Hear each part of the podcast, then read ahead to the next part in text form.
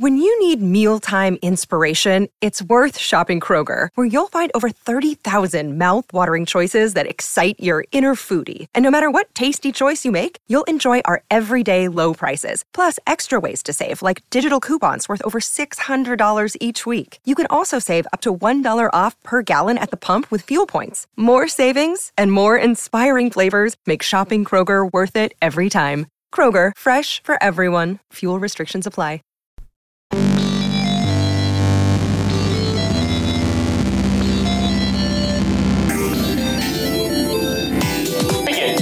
This is the Starfield Lorecast. Roll call. Co-Commander Dave Chafins, present. Co-Commander Tom, codename Robot, present. We are calculating our descent into your speaker state. Stand by. Explorers, welcome back to the Starfield Lorecast. This is your host, Tom or Robots. I'm here with Dave, my co host, and we're still doing some lore free episodes, or at least spoiler free episodes for any of the more interesting, deeper aspects of the game. And this week we have some guests with us. Dave, first of all, welcome back to the show. How's it going?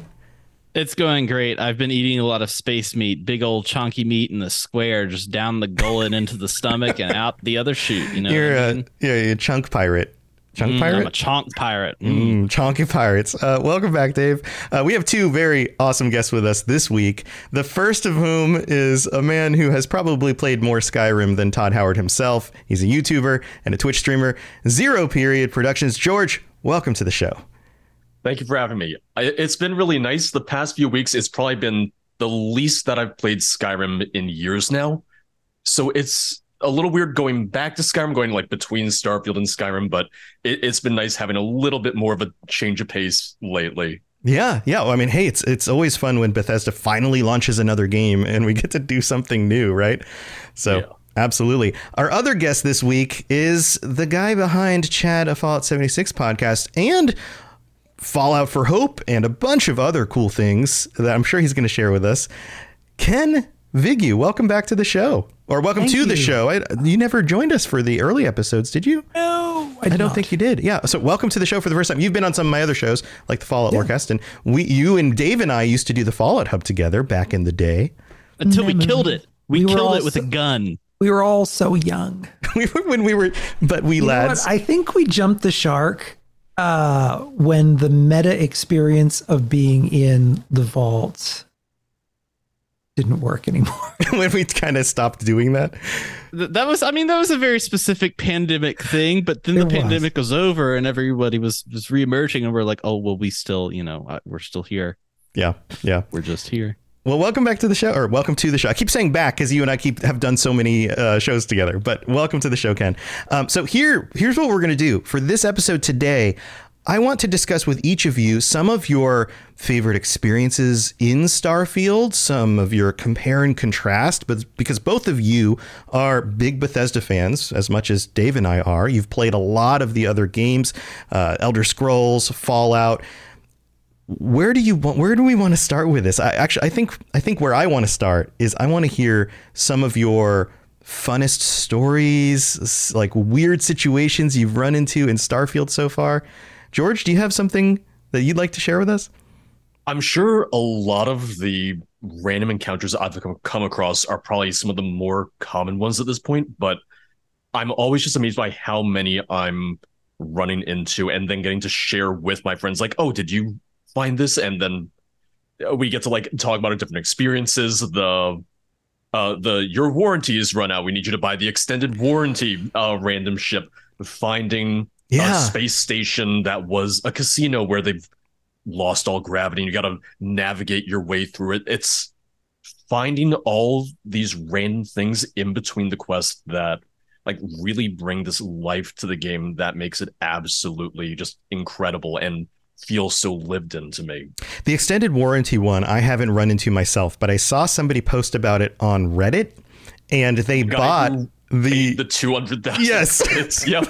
because what happens is you you meet this spaceship right and they're like hey they, they sell you on the extended warranty which is garbage because it always is like everybody's getting those crank phone calls or i mean semi legit phone calls i don't even know uh, but it, they offer you a selection of different tiers of your warranty one's like 50000 creds the next one's like 100000 and then the top tier the most popular option as marketers like to say is the 200,000 creds and they went ahead and bought it and they it basically they give them like a a data sheet or something they're like you don't get anything from it which is awesome Like contact your like nearest like quality assurance representative or Right. whatever. Yeah. right it's so good because it's like Space oh there goes my money ken Space Meineke mufflers.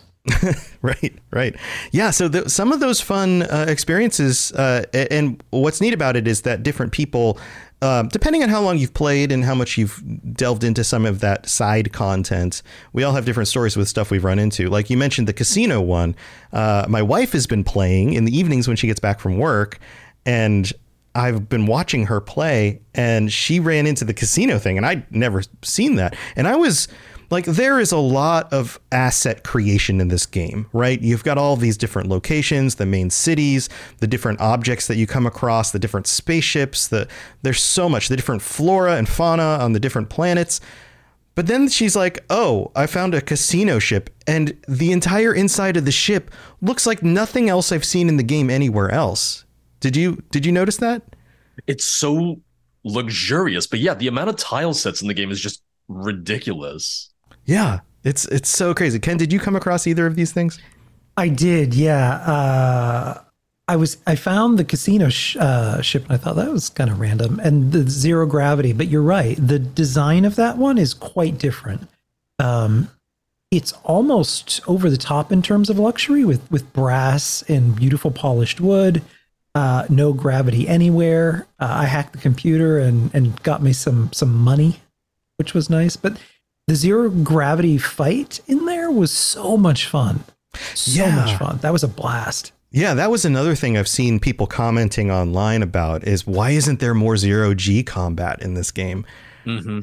Well, I mean, th- th- there's some, right? There's some. Like, it, I guess it depends on how much I you play through I and need what things you do. a little bit more. but more would be great, right? Because it's actually pretty cool to float around and in 3D space and like, you know, f- like hover past a pillar in order to take cover rather than dodging behind a desk, you know? Especially when you get phenomenal cosmic powers and you're like! And you just throw someone back into the atmosphere in Right. zero gravity. Right. Yeah, man, there's so many fun things. And this is part of where I want to go with this conversation too. And, and maybe we'll get into more of this in the second half of the episode. But where you see this game expanding in either DLC content or modding in the community and those kinds of things. Um, and I've got some ideas, but I'd, I'd love to hear your thoughts on that too. But first, Ken, do you have any fun stories about like side stuff you've run into? Yeah. Uh, well, the casino ship was one. Uh, it wasn't really a, a side quest, but it was something that be, is incredibly memorable. So I followed the main quest, um, got to Neon, and we we had to to meet up with our contact to get one of the artifacts. The way in which uh, it's all very cloak and dagger stuff, and you're negotiating, and then there's some twists and turns there. Um, when you're trying to escape uh, from an elevator and not die. There's a lot of sneaking around moments in there, navigating through air ducts uh, and trying not to get caught. And between like the music and the vibe of the Astral Lounge, um, it was almost like Deus Ex uh, made Sweet Love to Dishonored Yeah. uh, and Yeah. and spit out that particular quest. It was such a fun mix of familiar things that I've been through before. Uh, that so far is is one of the the best main quest little nuggets that I've been on that I really enjoyed. Yeah, yeah, I, I enjoyed that too. And once I realized if I took off my space suit, I, space suit, I would sneak better. Uh, Right. Things got a lot easier. People stopped the 20 seeing me. pound spacesuit. Right, right. I'm like, well, I'm so sneaky. Why is everybody seeing me? I mentioned this on the last Honking episode. around like a big And it's like, oh yeah, I'm walking around in a big old spacesuit.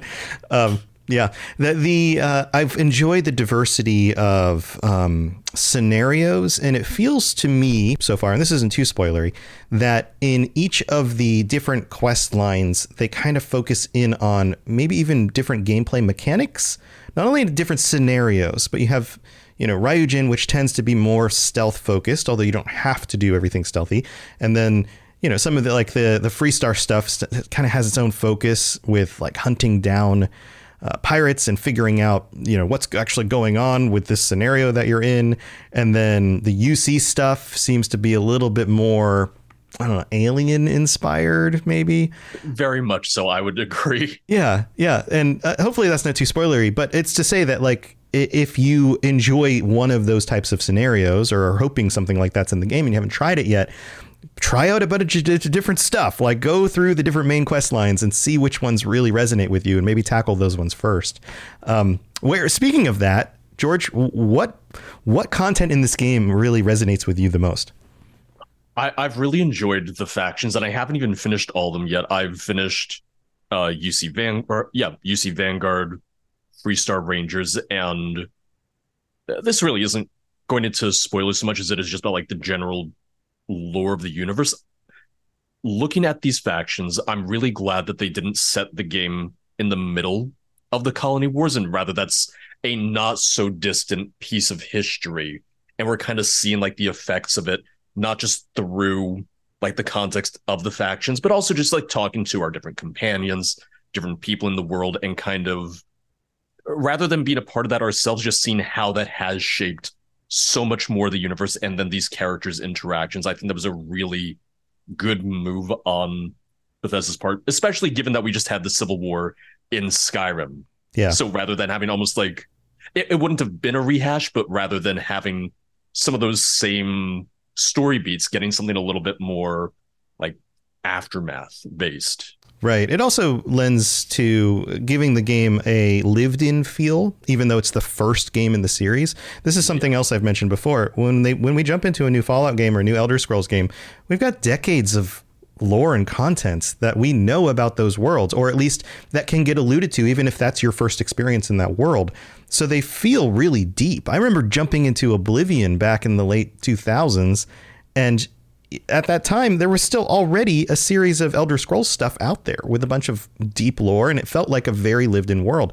And so uh, to your point i think that gives this game a sense of that. Like we know it's a few hundred years in the future but what about recent stuff that people are still talking about? You know 20 years ago oh yeah i was a member of the you know this side of the conflict and i've still got you know stuff going on because of that and that absolutely plays out into the game and i think it it benefits from that absolutely. Mm-hmm. Yeah. So when it comes to the conversation stuff, uh, because the conversation part of this game is uh, it it feels like it pulls from other things Bethesda's done in the past, but kind of is unique in its own way. Would you agree? Like, how, tell me about your experience with the conversation system. Do, do, you like the way that this is working? Do you do you engage with all the extra options? Like, how, what do you what do you think, George? I'm very glad that they went back to the unvoiced protagonist. I'm biased there because it makes my life easier for videos for streaming. And then also it's going to be much easier for quest mods down the line. But for me, I feel like I can insert myself into that character so much more, like being the voice for my character. So I'm really happy they went back to that. I remember a video maybe like a year or two ago where they talked about how the persuasion system was at least partially inspired by the Oblivion persuasion. And I can definitely see that even in the way that sometimes the persuasion options don't always make sense with what the character says afterwards. so right. it kind of right. reminds me a lot of um, what I enjoyed about Oblivion, some of the weird, like misaligned things at times too. Yeah, yeah, it, it had a little bit of that weird kind of jank in it. Like we built a system, but uh, you're going to use it so much, you're going to start to notice the seams. Yeah. Yeah. yeah. that's a good that's a good point. And if I'm failing a, a, persuasion roll, one thing that they need to add is just like an increasingly frowning face, like Oblivion ego talking person. And they'd have a normal face, like they'd recognize you. They'd be like, hmm. Yeah, those frowny faces in Oblivion were great. Absolutely. Oh. Ken, what are your thoughts on the the dialogue system with the conversations and things? You know, you we talked about this last time, but the the dialogue I feel is so much more grounded in reality in a lot of ways than what we've had even in Fallout and Skyrim. Um, a lot of times the companions will just randomly start talking on their own and it's all very real world stuff. Like i, I travel a lot with sam coe um, and he's he's having conversations with his daughter and you know reminding her to pick stuff up and not be bothering people. And you know on the surface it's seemingly completely inconsequential conversation but it creates and builds such a beautifully real dynamic in terms of the kind of conversation that a father would be having with his daughter you know while struggling with all sorts of thoughts about should i be traveling with her? Am i doing the right thing? And I don't know the the vulnerability there and concern about um, his past and how she would look up to him or or not based on things that he'd done before is, is just some beautiful realness. I think they did a really great job. Particularly, a lot of the companions are written just exceptionally well. Yeah, I feel like each of the companions and each of the people at Constellation have a very firmly distinct personality. They all, feel, I mean, even the ones that you can't bring with you. Like when you go back and talk yeah. to them again, you're like, oh yeah, you're like a real person.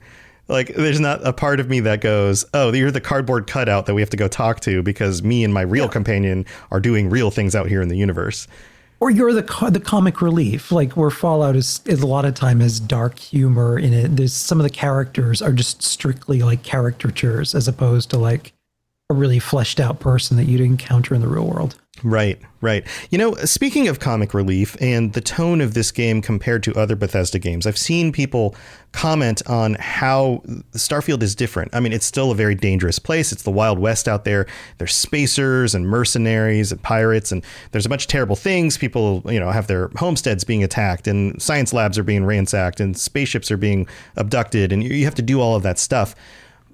Do you feel like this game, Ken, and especially as somebody who writes things. You're a writer. Do you feel like this game still has more of a hopeful tint in the in the tone than something like Fallout or Elder Scrolls? Like I feel like those games are darker. Do you agree? Yeah. I, I, with Fallout, you're you're dealing with everything is gone. So your your story is one that that's firmly based in survival, or even trying to maintain humanity in the face of scenarios that it's very hard to be human when you're in a survival scenario. You oftentimes make very gray, dark decisions because we're talking about life and death. With Starfield, you know, we're we're coming into the game at a point in time where we were exploring and then we stopped. And it could be that we're just weary from war, that we've kind of lost our, our sense of hope and wonder and hunger for exploration. And then you come along with these phenomenal cosmic powers and these magic paperweights, and all of a sudden it's like, well, maybe there's something more. It starts to to present maybe a little bit more uh, hopeful vision for where humanity is headed. Yeah, it kind of reignites and, and that flame. Think, yeah, Dave.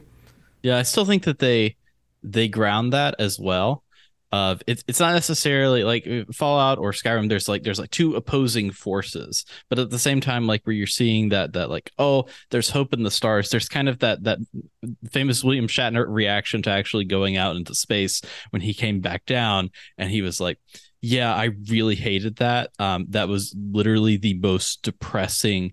Terrible experience of my life because there is just nothing out there.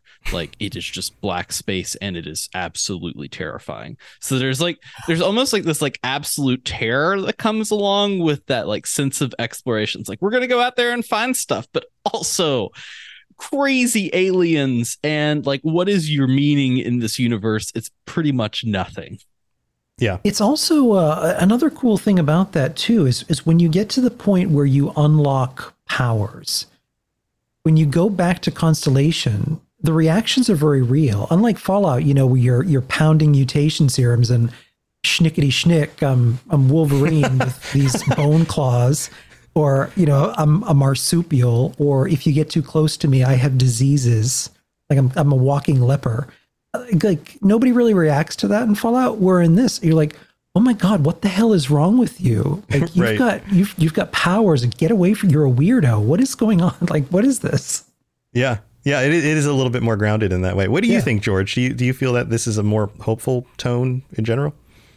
I would say so. I coming from once again both the Elder Scrolls and Fallout, which we're at the point now where both franchises are dealing with a lot of kind of downturns in society or in the state of the world. Fallout, obviously, in a much clearer way. But even with the Elder Scrolls, I think even starting with the Elder Scrolls One Arena and going through that five series of games chronologically, it's the downturn of the Septim Empire from uh, the beginning of Arena through the end of Oblivion, and we're almost dealing with this not as blatantly post-apocalyptic world by Skyrim, but uh, very much a world that is suffering much, much more than it was like the 200 years prior and it's in decline despite, oh, absolutely. Oh, you've got like the breaking so, of the towers and the world the running gag between lotus and i my co-host on the elder scrolls lorecast is like we love this world but dear god i'm so glad i don't live there.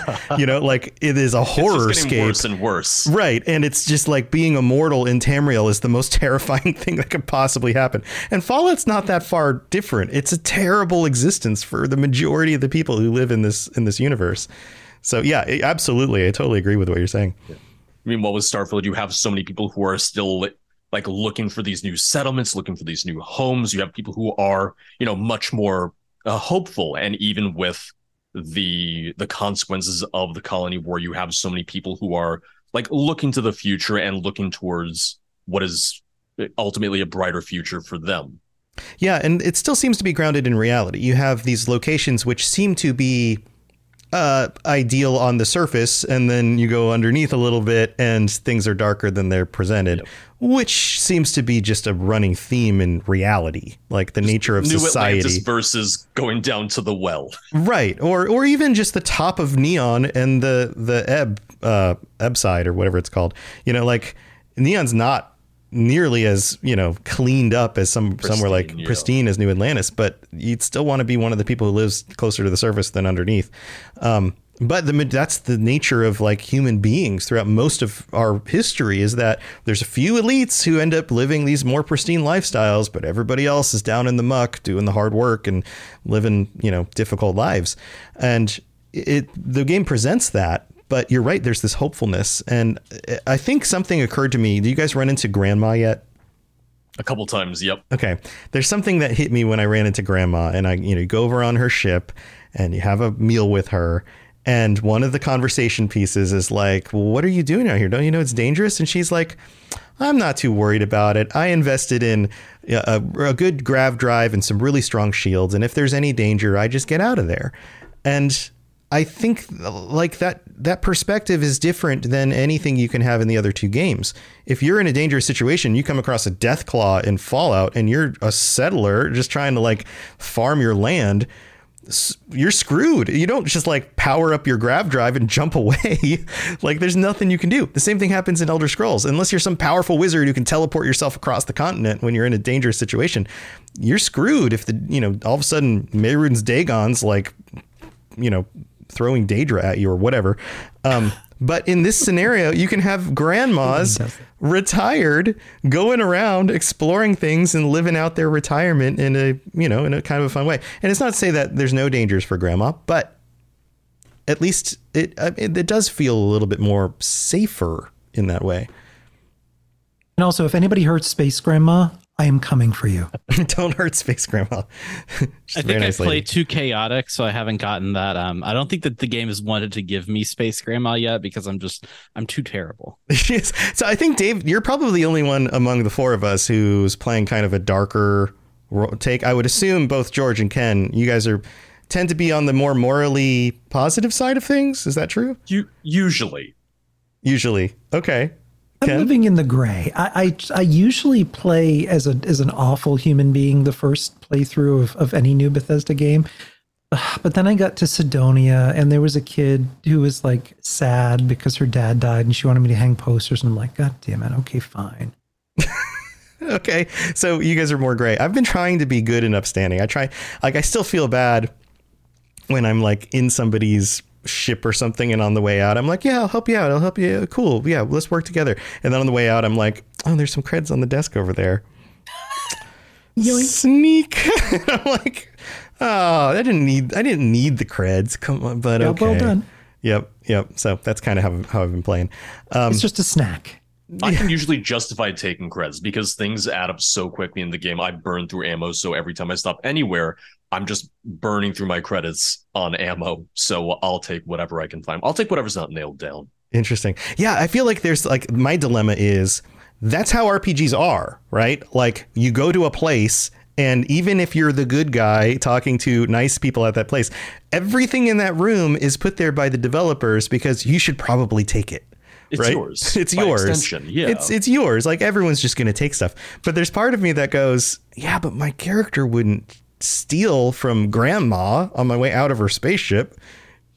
Ugh. So there's this weird like I don't know moral this dilemma where, there. This is where a bad character comes in. You don't have to play with that dissonance. You're just like, oh yeah, it's just me. This is my universe. I'm just going around doing whatever I need to do um you know oh maybe you get like you get really close with the companion and they're like oh we're just in it, we are so in love with you and you're just the best thing ever. I want to spend the rest of my life with you. But then you accidentally bring them on one of your like binge trips um to go do some pirating and they're like we need to talk. Come home. Yeah. Do you feel like, so, like th- this is where this is kind of going. Like the companions all tend to be fairly upstanding people who absolutely revolts if you do anything like past a certain line, right? They're just like, nope, that's no good. Not at all. Do we need evil companions or at least more morally gray companions? I think we needed non constellation companions. I yeah. think that's one of the things where I like that they are tied to the main story and the main faction. But I feel like we could have used a few other like fully fledged companions, even with the romance and stuff like that. Maybe one from each of the other joinable factions or something along those lines, because, like you said, they all kind of have the same reactions. I finished the UC Vanguard and I made a choice, and none of them agreed with it. And I felt like I was taking crazy pills or that they were on crazy pills because they were all taking such issue with my choice. And I'm sitting here going, no one wants to talk about this like in more depth than them just saying like you're wrong. Like, yeah, okay, yeah. all right, sure. Right. Uh, sometimes in these games you have justifications. You're like, this seems like a bad choice, but I'm actually I actually have a positive justification for it. And if we could just talk it out, maybe I could convince you all. But you don't the have that option. Didn't even seem bad. Like the, right. the choice seemed very not clear cut, but to me it seemed like it's like this is the the easier one, or this is the one that maybe is a little bit more of a a safe guarantee. Mm-hmm. and all of them are just like you're stupid for doing that. I'm just sitting here going what what happened? Did we listen to the same quest giver for this? Right. Yeah i don't try to defend myself at all. They'll come to me and they'll be like uh, hey i didn't agree with how you did that. And i'm like okay. Oh yeah maybe you're right. And they're like you should have done it this way. I'm like i'm sorry i was being stupid guys. Just kidding. And they're like okay great. Just we like prank, you a lot better prank. now. Ken did you want to add something yeah, well, going back to Fallout 3, think of how the companions were structured in that game. I mean, the very first companion that you can even meet is someone that you can't get unless you're a complete bastard. Like Jericho, you have to be an inhuman monster character before he's like, "Yeah, let's go out there, You're my kind of guy. Yeah, let's go kill some stuff. Yeah, yeah. That's we don't we good. don't have that. Like we, we don't have we that at all. We need no, we need like a, a just a character that you can't even like romance or or like or travel with who, you know. Yeah, yeah. I, I could totally see a pirate one, uh, a mercenary one, yeah. um, and like different shades of like everything from like snake, chaotic snake evil one to yeah, yeah, a Va'ruun one um, to like just like shades of gray, and maybe maybe even more minute differences. Like maybe some of them are cool with you attacking certain types of factions or certain factions that they are against and stealing their stuff and taking their ships and killing people. But if you fight other factions, they're like, oh, I don't like that or whatever. And then some of them are just like, yeah, burn it all down. just like yeah, you need like a Va'ruun companion where you could, you know, cuddle in the shape of an Ouroboros. Yeah, there you go. Okay, that's you know. Ouroboros cuddling. I'm sure that's coming with the DLC. That's a yoga move, right? I think that's what Shattered Universe is. Yeah. I, I, was thinking the same thing about the DLC. I'm really hoping they go the House Va'ruun route with it because it feels like one of those kind of big mysteries that we still There's something have. that's being set up. Yeah. Well, tell you what, let's talk about DLC and other things that you guys think we need to see in the game in the future. But first, we have to go thank our patrons. So we'll be right back. When you need mealtime inspiration, it's worth shopping Kroger, where you'll find over 30,000 mouthwatering choices that excite your inner foodie. And no matter what tasty choice you make, you'll enjoy our everyday low prices, plus extra ways to save, like digital coupons worth over $600 each week. You can also save up to $1 off per gallon at the pump with fuel points. More savings and more inspiring flavors make shopping Kroger worth it every time. Kroger, fresh for everyone. Fuel restrictions apply. Save big on brunch for mom, all in the Kroger app. Get 16 ounce packs of flavorful Angus 90% lean ground sirloin for $4.99 each with a digital coupon. Then buy two get two free on 12 packs of delicious Coca Cola, Pepsi, or 7UP, all with your card. Shop these deals at your local Kroger, less than five miles away. Or tap the screen now to download the Kroger app to save big today. Kroger, fresh for everyone. Prices and product availability subject to change. Restrictions apply. See site for details. All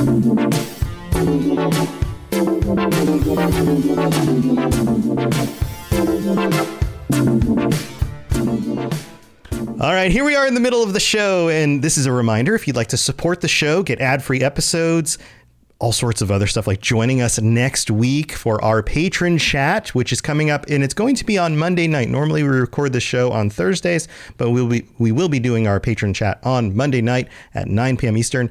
And you're welcome to join us. Head over to patreon.com slash starfield lorecast. You can check out all the different tiers and things you get. And you can be like Jonathan R., our newest patron. Welcome to the Patreon. Or our uh let's just call them um, space lords that's the title it's our tier five patrons our space lords uh, tier four tier five i don't remember the numbers but well, thank you to Commander Marcus Shepard and Jonathan R., our newest patron, for supporting us at that level. Uh, if you are a space pirate or higher, space pirate or space lord, then you can join us for the patron chat. You can tie your account to our Discord, and then on our Discord, we will send out notifications and the Zoom link for the chat, and we can all discuss what the topic is going to be of this month, all of that stuff. So go check that out. Also, if you'd like to help out the show in other ways, leaving a five star review on Apple Podcasts is a wonderful way to do it. We have two new ones this week that came in.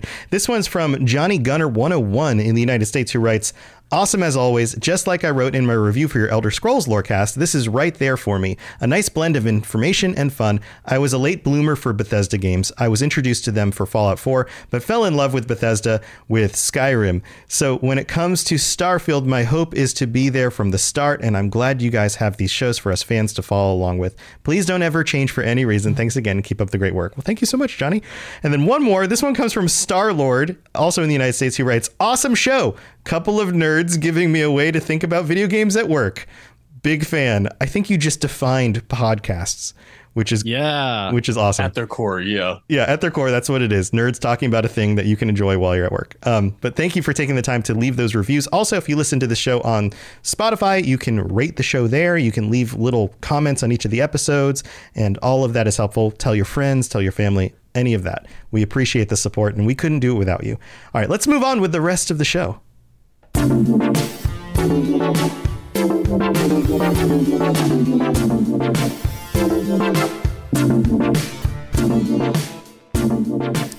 Yeah, Dave's space music is always very good. Well, sometimes you play the old space music, which has its own um, its own different kind of flavors that we're talking about that may not have uh, seasoned correctly. uh, but that, that one's good. That one's a good transitional. Just yeah. bow, bow. All right, let's talk about DLC. Let's talk about things that you want to see people modding into the game. Uh, George, you mentioned a Va'ruun DLC. I feel like that's there's a part of me that's like, oh yeah, that's absolutely what they're going to do, right? Like that seems obvious. It, it, seems like the obvious choice, and with the name Shattered Space, there's two ways I can see it going. I can see it going towards House Va'ruun because we know they're somewhere hidden in space where we don't know how to find them. It's hard to track them down, or I can see Shattered Space just having to be something more in line with expanding on the uh, the main story. I am very much hoping, and I've been saying this for years now.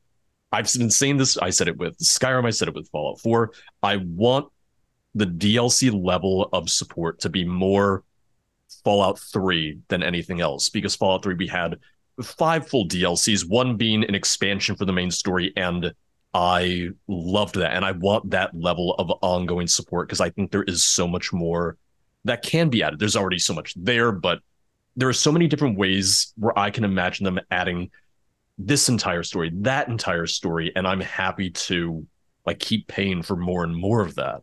Yeah, you know, one of the things I'm concerned with when it comes to Bethesda, and I don't think I'm alone on this, is it's going to be a number of years until we get the next Elder Scrolls game. Then it's yep. going to be another set number of years until we get the next Fallout game. And if you add, if if that's on average five years, four to five years, four to five years, and then another four to five years before we get a Starfield sequel, we're now looking 15 years into the future. And that seems untenable at some point because I don't want to be like I'm at I'm at a security at that point. right, like I'm at a I, you know I've been an adult for a while now. I don't want to have to wait until like my latter years of adulthood in order to play the sequel to this game. Um, so one of the thoughts I had was. I know DLC is one of those things that some people buy it and some people don't. It's a, it's a percentage of the total. But if people still continue buying DLC, what harm is there in setting aside a part of the studio to make four or five DLCs or more? What if what happens if 4 years from now people still want more Starfield content and they don't want to wait another decade to get some? Why and to that point like why aren't we getting like we got the start with the uh, Skyrim anniversary update which added new content to the game, right? And that was awesome. Lots of people bought it, lots of people played through that new content why aren't we seeing more of that? That would be amazing. What, what, happens five years from now? Why maybe we get another Starfield DLC? Maybe it's a big DLC. Maybe it's a standalone thing that expands the game in some direction, but ties back into the main game and isn't a full sequel. It's just a continuation of a story. How would you guys feel about that? I mean, if you're talking about like how this game has been released, um, through Games Pass, through the services that it you know it's already on. It is a flagship title for Microsoft now. It's probably, in, all honesty, looking at the sales numbers, looking at some of the different stuff, putting on my little green analytics cap here. Um, it, it's going to be what sells the Microsoft ecosystem. So I could, I could pretty much guarantee that they're going to be supporting this longer than most games because this is their their flagship thing. Like this is what you think of like how they do Sea of Thieves, where like every year there's probably like a, what was it? Secret of Monkey Island was like yeah. the latest one that they did this mm-hmm. summer. Yeah, like I can see I could see them doing something like that for Starfield. Hey, every summer for the next like four years, we're gonna have something that's like, oh, here's this section of space, or here's like tw- uh, 20 new star systems. It focuses on this story. We're adding in you know other stuff with it. But having that level of support running through makes sense for a game that's on a service that you're trying to sell yeah i agree and I, I wouldn't expect all of it to be free you know maybe some minor updates and of course patches and things like that but if they're adding in like you know a big house Va'ruun like so, whole side quest of series of stuff and another eight hours or ten hours of content i'd be happy to pay for that in order to play through that content and to have that kind of metered out in a way that's a little bit different than they've done for these other games, but kind of a continuous thing. Like if people buy it, do another one. People buy that one, do the next one. They've they've kept Fallout 76 alive, and yeah, that's more of a live service game, but they keep on talking about more content for that as well. I I don't see a harm in doing that unless it starts losing money but if it keeps the IP, and I, I, guess some there's some concern that maybe you burn out people on it. Oh, they're getting too much of this; they're not interested anymore. So maybe maybe another option is you do the first two years of DLC that was probably already planned. You take a few years off, and then maybe four or five years later, you you know you, you drop another huge DLC bomb onto this game, and then people go, "Oh, this is fun! I can play it." And the technology is good enough that even five years from now, we're not going to come back and be like, "Oh, this thing, this feels like playing Morrowind." Like it's it's still going to hold up, you know. Yeah, you know what I'd love to see, and this is going to be a little contentious, uh, but Fallout 76 has kind of spoiled me. I really, really, really miss multiplayer. Yeah. Being able to Yeah. play this universe with other friends would be great. So okay, so w- we know that ZeniMax is working on another MMO for a, a it's unnamed for some IP they haven't mentioned. What's the chance that it's a Starfield MMO? That's the speculation I always see. Yeah. Do you think that's that's a reality? Would you like that, or uh, do we want something that feels more like Fallout 76 because of the way the mechanics in the game work?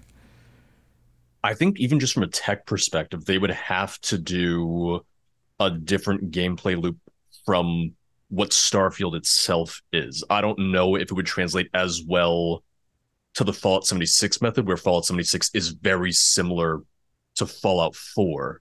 And part of that's just because of knowing how vast Starfield is and thinking about the fact that so much of the time MMOs are aimed more so at a lot of different uh, types of hardware for lower end hardware, medium end hardware, whereas Starfield in its current state, not so much. Um, Yeah. Yeah.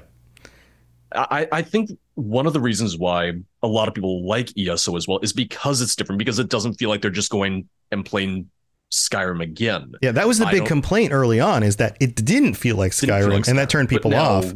But now, nine years later, I'm also very glad that, oh, okay, I can play Skyrim and that feels like Skyrim. I can play ESO and it's the same universe, but it's something different. I was playing, if I was playing both games and they both felt the same, I feel like I would get burnt out a lot faster. Okay. Okay. Yeah, Yeah. because I mean, I guess you can make the same comparison between Fallout 4 and 76. Yeah. Is that functionally they feel very similar. Obviously, VATS works a little different in both, but otherwise, you're picking up weapons, you're shooting enemies, you're collecting the stuff, and it's a it's a one to one aim at an enemy, shoot them in the head, they get hit in the head, they take damage, they fall down. You know, whereas um, with an MMO, the combat system is always a little bit less live even if you're not tab targeting in ESO, there's still that like you shoot your arrow from anywhere, and as long as the enemy's highlighted, it mm, it hits the enemy. Even if it has to curve in like a way that defies physics, it still hits the enemy. Um, you know, like, and there's something that's a little goofy about that. But you're right, the focus isn't so much on like aiming that headshot. It's more about what gear do I have, and am I pushing my buttons in the right order. It's, all about boost packs, man. Once you get down to it, it's all about like how how boosted are you? How juiced up are you before you go out there and start causing havoc? You know what I mean? Mhm. Oh yeah. Okay. So wait, are you saying that in an MMO or multiplayer version of Starfield that you would absolutely need boost packs? I, I mean, it- it- That, that's the first thing that matters. I would agree. Yeah. right. That's the thing that sets it apart from I think the other Bethesda games in terms of combat, especially from like Fallout. If you're just running around on the ground and shooting guns and stuff, it feels it feels very similar. If they were to make a Fallout 5, like the gunplay would be pretty much similar. I think that the boost pack is the where you kind of like move that out. Ship combat's where you kind of move that out. But I really, I really don't think that they'll do anything multiplayer with ZeniMax because this is Todd Howard's baby. He has wanted to make this game for years, and I think, you know, until he retires, it's pry it from my cold dead hands, please. They're very protective of their IPs. Yeah. Right. Yeah. Even with ZeniMax, they have to get the Yes. approval of everything they do in ESO lore wise. Yeah. It took a Right. lot of effort in order to get that green lit, from what I understand. Uh, so yeah, th- that might be the case. So I don't know then what the other MMO might be. Maybe it's a Doom MMO. That would be kind of cool. Even for ZeniMax, I can see it being the thing of,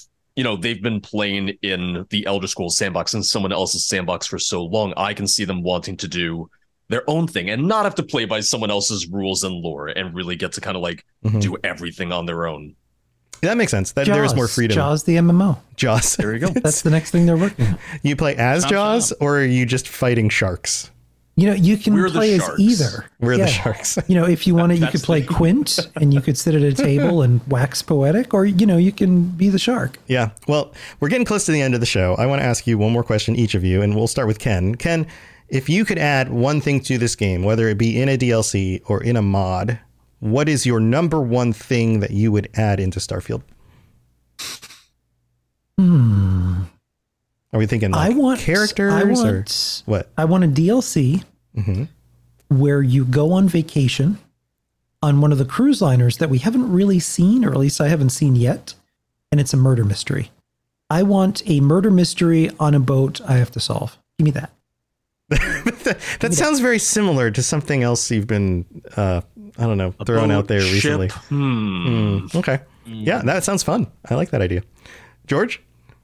Oh, uh, for me, and usually the first thing I always want is more quests and more stories. I want more shipbuilding. I want to either have like more options, maybe a couple other manufacturers, and that can be done uh, through like just mini DLCs, the way that they did the settlement system DLCs for Fallout 4. But Or the, the mechanist stuff with the the robots. mechanist Yeah. stuff, I'm really enjoying the shipbuilding. I, I can barely afford it, but I'm really enjoying it.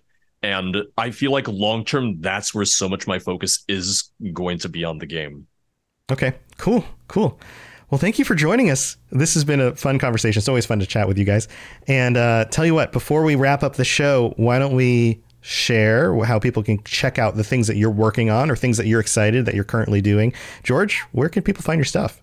Uh, people can find me on YouTube or on Twitch as Zero Period Productions. Uh, the exact link is the number zero, the word period, and productions. Longest username in the world, and I should have changed it years ago, but here we are living with the consequences of my actions.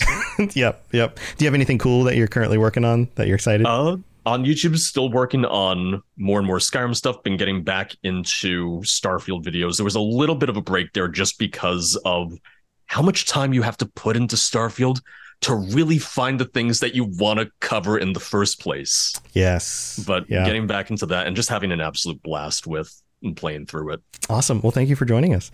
Ken, where can people check out your stuff and what do you have going on? Um, you can find me on all of the socials, uh, Chad of Fallout 76 podcast. Uh, right now, we are incredibly busy. I haven't had any time to play Starfield uh, because we're in go mode. So we've got two minisodes coming out uh, for Chad of Fallout 76 podcast uh, that are in final editing. Um, a big, big episode that sees uh, Pete Hines' character come back, the judge, uh, for a very Empire Strikes Back moment uh, that's going to change our story in a big way by the time we get to the end of that episode. Uh, and then right now, I'm working on our Halloween episode, which I'm really excited about. A little ditty called Little Shop, Li- Little Sanctuary of Horrors. Nice, nice. Now I know you do have something to do with this like Starfield podcast thing too. What's that about? Yep. So the other thing that we're uh, that is currently in production, uh, so with a team of now uh, twelve different writers, we have Frontier Stories from Starfield. It's a sci-fi anthology podcast that we're going to be releasing. Um, each episode will have a little bit of different flavor, a different spin, different author. Um, it's a little bit Twilight Zone, a little bit Outer Limits, and the stories are so good. There's some really exceptional voice talent. Um, really really great writers and i really it, it ranges anywhere from from real drama to some eldritch horrors Perfect. Um, awesome. covers the gambit yeah people are going to enjoy it That's so cool. Well, thank you for joining us, Dave. I know you've got other stuff. What do you have going on? Yeah, I've got uh, Rad Rolls running the uh, limited series uh, Starfield one shot that we've done. Um, I think this week uh, you will see my character do a bit of a uh, heel turn, and uh, instead of trying to salvage a ship, we will then be trying to steal the ship and uh, not worry about the mysteries of the ghost ship. I'm not worried about the mysteries of the ghost ship, just trying to steal the ghost ship itself. Do not worry about the mystery meat, the strange lotions that maybe have some legal dispute around them. Don't worry about that. Just go listen to Rad Rolls. It's on all the podcast services, YouTube, all that jazz. Great TTRPG fun if you like actual play. Awesome, awesome. All the podcasts and stuff that you've heard about, you can, if whatever podcatcher you're listening to this on, you, you can look it up there. Uh, you can always check out. I think everybody's got YouTube channels, so just search stuff, Google it, it'll come up. I'm sure you'll find things. If you're looking for my stuff, uh, the Fallout Lorecast, Elder Scrolls Lorecast, Lord of the Rings Lorecast, and Mass Effect Lorecast are all at robotsradio.net or on whatever podcatcher you're listening to right now. Thank you for tuning in. We will be back next week with our patrons. I'm so excited to get together with the people who have been supporting the show and talk about this game with them that we've all been binging now for like almost a month. And uh, then after that, we're getting to the lore stuff, Dave. So I'm excited about that as well. Gonna jump into the pool of lore. Gonna get all my star lore and indirectly into my veins. Just inject know what I it in. mean? Get an artifact. Let it sit in my shed for a while, and we're gonna do it. Sounds good. All right. Thank you for being here. Stay safe out in that crazy universe, and we'll see you next time. Bye, everybody.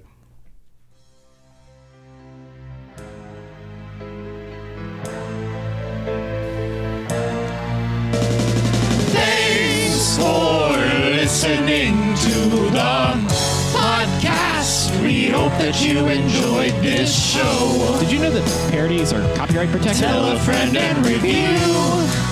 on iTunes. or other services. Dave and Tom excited for Starfield.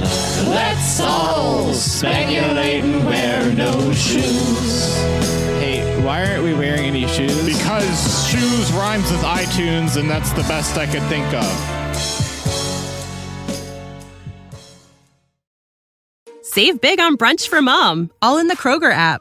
Get 16 ounce packs of flavorful Angus 90% lean ground sirloin for $4.99 each with a digital coupon. Then buy two get two free on 12 packs of delicious Coca Cola, Pepsi, or 7UP, all with your card. Shop these deals at your local Kroger, less than five miles away. Or tap the screen now to download the Kroger app to save big today. Kroger, fresh for everyone. Prices and product availability subject to change. Restrictions apply. See site for details.